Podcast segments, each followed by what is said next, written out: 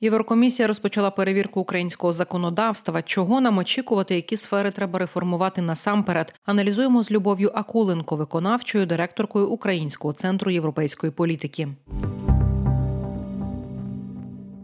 На вашу думку, яким буде хоча б приблизно результат перевірки, тому що знаю, ви чітко наш рух в бік ЄС відстежуєте. Наскільки не знаю, там можливо відсотків на вашу думку скажуть, що українське законодавство відповідає нормам ЄС. Е, на даному етапі мені це сказати складно, оскільки е, я не є державним службовцем і я не маю доступу до того, що роблять наші урядовці. Е, те, що ми дивилися і вивчали, то ми завжди давали дві цифри. Ми давали загальне виконання, ну але це фактично ні про що. І давали м, перфектне виконання це коли і зміни на законодавство, і вже на практиці щось працює. То наші цифри показували, що десь на рівні 30%. Е, це в обсязі угоди про асоціацію. Угу. А о, я не маю, на жаль, можливості оцінити більше трьох тисяч чи навіть 20 тисяч е, директив, які нас чекають під час е, переговорів. Бо зараз я теж не розумію, яка цифра буде. Відповідно, наша оцінка така, що це десь приблизно 30%. А Офіс показує набагато більше, десь там 60-70%, що там в них є відповідність. Ну, подивимося, уже вони провели селф-скрінінг, але селф-скрінінг це коли вони самі збирались і оцінювали. Ну, з однієї сторони, добре, бо вони зрозуміли, що їх чекає, їм стало невесело. Але це ці результати ніхто не буде брати до уваги. Е, зі сторони європейців, тому що я не впевнена, чи це цікаво читачам наш, тому що наш шлях до ЄС це насправді досить така технічна і марудна робота. Це не є щось таке, що дає нам зразу велике щастя. І технічна марудна робота полягає в тому, що вони визначать європейці, визначать своїх людей по конкретним секторам. І по конкретним секторам нам треба буде не просто казати, що ми це прийняли, ми це поміняли, а треба буде надавати англійський переклад, е, таблиці відповідності, де От є текст англійською мовою і пояснення, що це таке, або навіть текст українською мовою, переклад англійською і якесь пояснення. Я не впевнена, чи по такій схемі працювали наші, коли робили селф-скрінінг. А, Не знаю, чи вони це робили. А а тут треба буде таке робити. І це теж буде такі, знаєте, такі стрес і навантаження. Тому що коли ми приймали законодавство, то хтось це робив, хтось це не робив. І особливо на англійську мову ми нічого не перекладали, тому що а для чого? А тут треба буде ці переклади мати, тому що та ж сторона європейська, їм треба англійська мова. І оце перша проблема, я думаю, з якою наші стикнуться, що Е, коли вони це почнуть. Можливо, я буду помилятися, і у нас по всім законопроектам, по всім законам, які ми прийняли, є ці англійські таблиці, і ми зможемо це все дати європейцям, і вони собі підуть сидіти і, і читати це. Тут, я думаю, можуть бути проблеми. Потім, коли вже починається їхній аналіз, ну давайте будемо чесними. Весь цей час, спочатку угоди про асоціацію, вони ніколи не робили прискіпливий аналіз наших законопроєктів. Ви, е, окрім тих, які там політично важливі, підв'язані під е, макрофін і так далі. і так далі. Все решта, там ні екологія, ні транспорт, ні захист прав споживачів. Е, Вони особливо нікого не цікавили. Навіть та ж торгівля е, зерном і іншими агропродуктами. Воно особливо нікого не цікавило, бо вони, бо вони знали, що вони нас ще років 20-30 не будуть приймати. А тепер. Це вже буде все не так. Тепер їм вони ж вимагають від нас точний переклад слово в слово, буква в букву, щоб ми ніде, не дай Бог, не відхилилися, бо ми заходимо в їхній правовий простір. І другий етап, де ми почнемо буксувати, я думаю, це те, що будуть акти, де вони скажуть, що вони не відповідають. А що ви сказали, що це відповідає е, європейському законодавству? І відповідно ця цифра, яку вони показують, там 70% чи скільки там у них, вона скотиться до тої цифри, яку показуємо ми. Оце цей другий етап. Скільки цей процес буде тривати, мені складно сказати, оскільки я не люблю такими занадто оптимістичними, та, мабуть, термінами. Ні, не, не те, що це не оптимістичні. Я не маю вихідних даних для того, угу. щоб вам зробити прогноз. Тому що мені треба Я не розумію, скільки там тих актів є по кількості, і е, чи є на них необхідна документація. Але з точки зору слухача, е, чому це цікаво? Тому що нарешті за нас візьмуться європейські ревізори. І нарешті вони почнуть перевіряти все дуже прискіпливо. Нам це теж вигідно, тому що вони нас не впустять на свій простір, поки не переконаються, що в нас не просто змінено законодавство, а вона ще й працює на практиці. Відповідно, і та ж судова реформа, якої ми чекаємо, і реформа державної служби, і антикорупційна реформа. Ну, хоча антикорупційна вона завжди була на слуху, я її не буду згадувати. Ну, але що ми їмо, чим ми дихаємо, чим ми п'ємо, чи безпечний у нас транспорт громадський. І так далі, і так далі. Тепер уже не вийде нам щось видумувати, викручуватися, бо за нас беруться звичайні державні службовці Європейського Союзу. Ну а вони дуже прискіпливі, тому що їх ще дещо дратує наша ідея, що ми за два роки все зробимо. Ну я думаю, що вони нам покажуть, що це таке. Ну мені так здається, я можу помилятися, звичайно.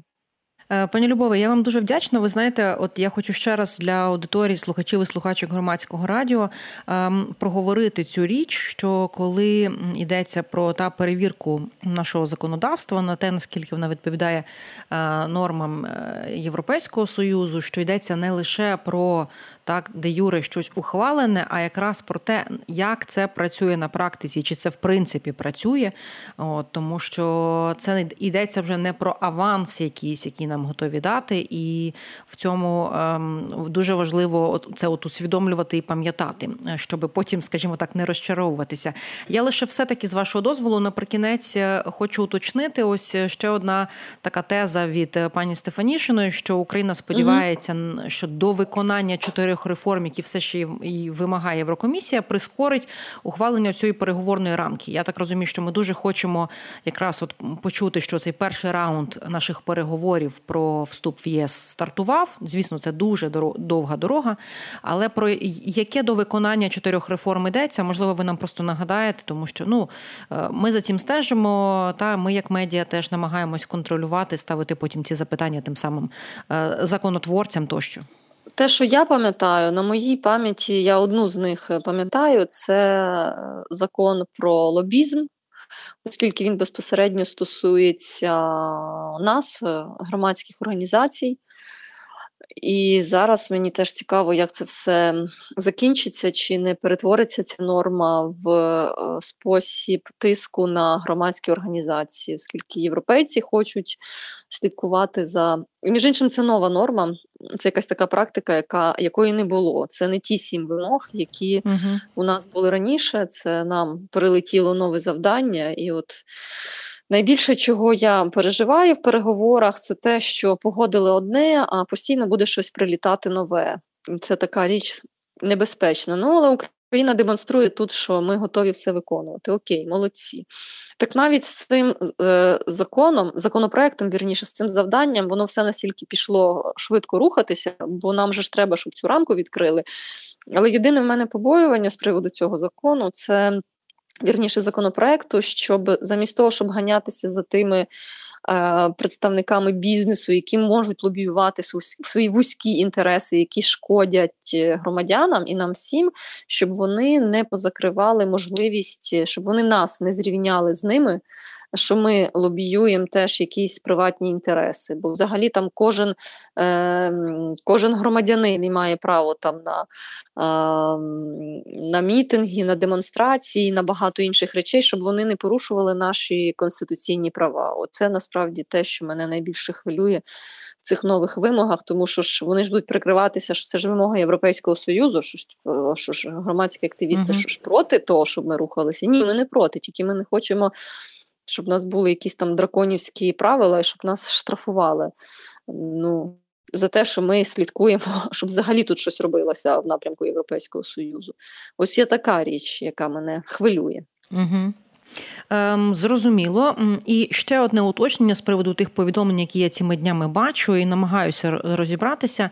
Знову ж таки, посилаюсь на пані Стефанішину. Ем, вона каже, що додадуться додаткові правоохоронні органи з урахуванням останніх подій в Україні. Ми буквально от перед тим як з вами спілкуватися, говорили про справу Concord ем, Capital і як вона зборила бізнес. І, власне, знову ж таки в Євросоюзі е, хочуть так, аби був посилений оцей моніторинг за правоохоронними органами, зокрема в сфері економічних злочинів. Тощо чи справді нам доведеться ще якісь додаткові органи створювати, чи все-таки просто навести лад з тимчасовими виконувачами обов'язків? Ну і власне перезавантажити бюро економічної безпеки, про що кажуть? Ну на даному етапі мені це складно комунікувати, але це все частина фундаментальних реформ. І я більш ніж переконана, що це можна вже вирішувати під час переговорів. А, Чи є необхідність створювати, Боже, там вже стільки тих інституцій антикорупційних угу. настворювали. Я не впевнена, що є необхідність щось створювати нове. Треба просто ж по, по кожному цьому напрямку, і поліція туди теж попадає, і прокуратура теж попадає, і суди попадають, та туди всі попадають. Весь політичний блок попадуть під переговори. І відповідно там це все буде виписуватися по кращих європейських правилах, і це нам будуть виписувати вони зі своєї сторони. Ну, звичайно, там щось Україна буде давати. І в чому цинізм? Що якщо ми не будемо демонструвати значного прогресу по політичним реформам, ну то інші кластери не будуть відкриватися по переговорам. Тому, а все, що буде ось такі скандали виринати, то вони будуть нам тільки шкодити, тому що ми недавно а, спілкувалися, ми взяли собі зараз таку річ, ми спілкуємося з колишніми переговорниками з різних країн для того, щоб все глибше занурюватися в цю тему. І вчора у нас була розмова з колишньою заступницею міністра юстиції Албанії. Вона угу. була переговорницею.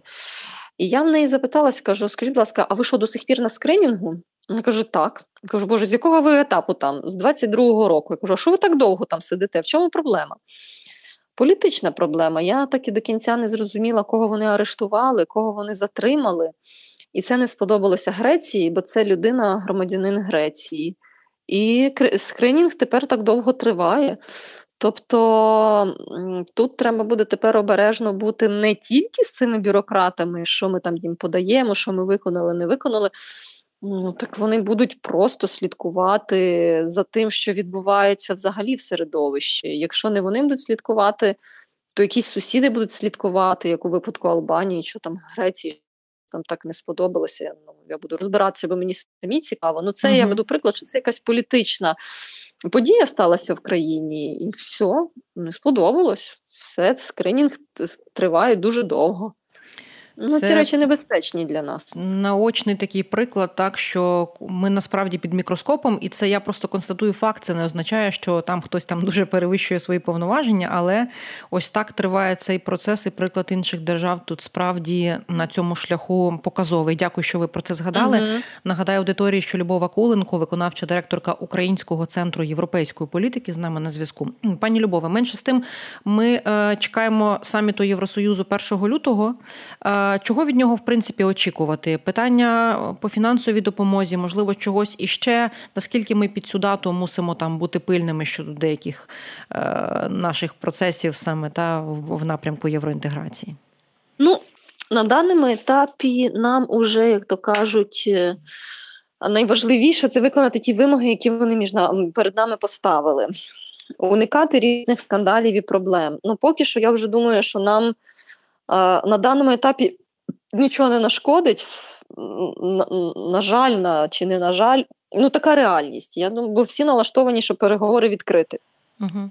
Але е, і це найважливіше зараз просто виконати всі ці вимоги і цей лобізм, що вони там просять. Е, чи вони в лютому це зроблять, чи вони в березні, бо вони казали, що переговорну рамку в березні нам презентують. В лютому, я так розумію, вони збираються, тому що ж, щоб гроші нам дати, бо тоді ж не змогли дати, і вони це ж на позачерговий саміт збираються. І поки не закінчаться там в них вибори, не виберуться там нові люди, почнеться вже нова співпраця, я думаю, там з вересня з нами. Ну і там уже треба бути, а там уже будуть дивитися на все. Ну ви ж розумієте, що Нам хочуть показати, що це неможливо зробити за два роки. У нас сусіди, які хочуть познищувати наші галузі, там Польща, яка хоче знищити логістику по автомобільним перевезенням. Ми настільки йдемо в таку складну історію, плюс, як ви сказали, що ці ревізори, які прискіпливо на все дивляться. Ну, це буде цікавий процес, як мінімум, і складний. Мені здається. Або я помиляюся, і ви мене наберете там у вересні там скажете, там вже все зробили, ми скринінг пройшли, що ви дуже песимістично. Е, краще нехай нас здивує щось приємного в цьому житті, ніж ну, навпаки. Е, я хочу лише пояснити нашій аудиторії, коли ви згадали про вибори, що влітку вибори до Європарламенту, і там буде така зміна керівництва на рівні Єврокомісії, Євроради.